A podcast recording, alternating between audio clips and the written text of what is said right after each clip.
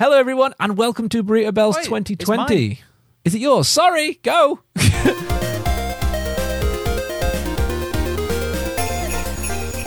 Hello, everyone, and welcome to Burrito Bells 2020. Harrison tried to steal the episode, and I'm not going to let that happen. It's episode 22. This is 22. Ah. We're we're answering your questions every day leading up to Christmas. We're answering them from Twitter, Instagram, Reddit, Discord, anywhere at Grief Burrito. And you can find our Yes. Discord link in the description if you want to join and talk to our lovely friends that are in there.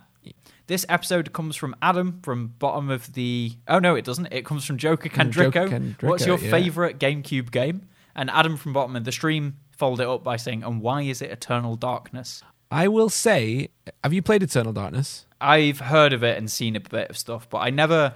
I owned a GameCube late, and the only things I had Yeah. on it was But Ugly Martians Racing and uh, Wind Waker and the demo disc they gave the GameCube, which had the entirety of Master Quest and Majora.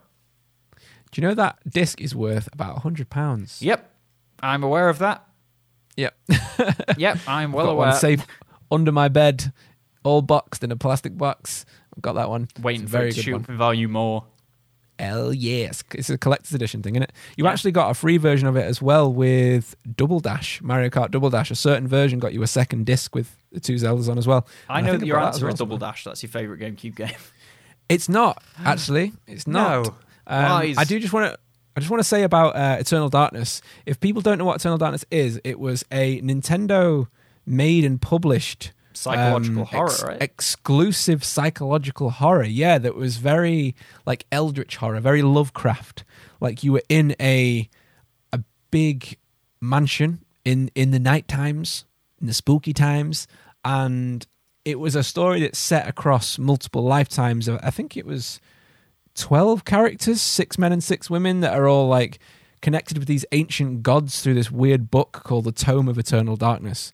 And you had to basically stop the end of the world from this weird thing happening. And I actually never got that far through it. I, I do still have it somewhere, but it's really annoying me that I've got the box, but the disc is gone Oh no. and I don't I don't know I remember playing it again. I remember putting it in my GameCube and playing it, but for some reason the disc has disappeared. And I really want to play it. I might see if we can maybe emulate it. I might put this on a list of the games that we have to play Yeah. because the the player feedback from it is very cool. And it's a it's a slow paced horror game in that you can lock on to different parts of the enemy. So you can attack the legs right leg left leg right arm left arm head and body if i remember correctly. Yeah. but the game fucks with you.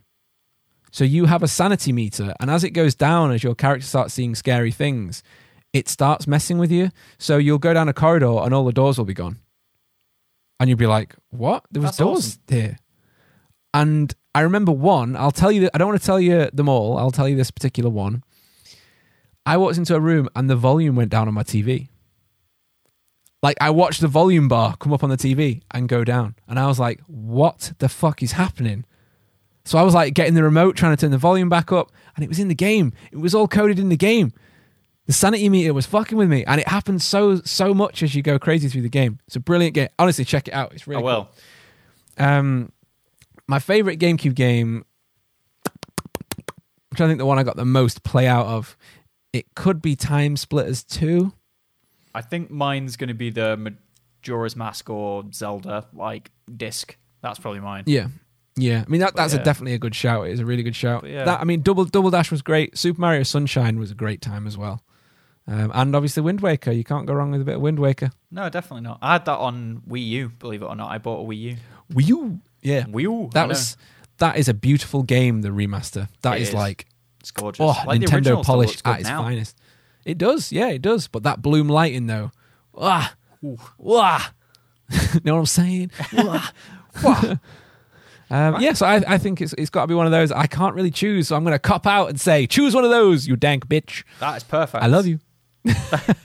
Thank you very much for listening, guys. I've really got to do a wee, so thanks. Cheers. Bye, guys.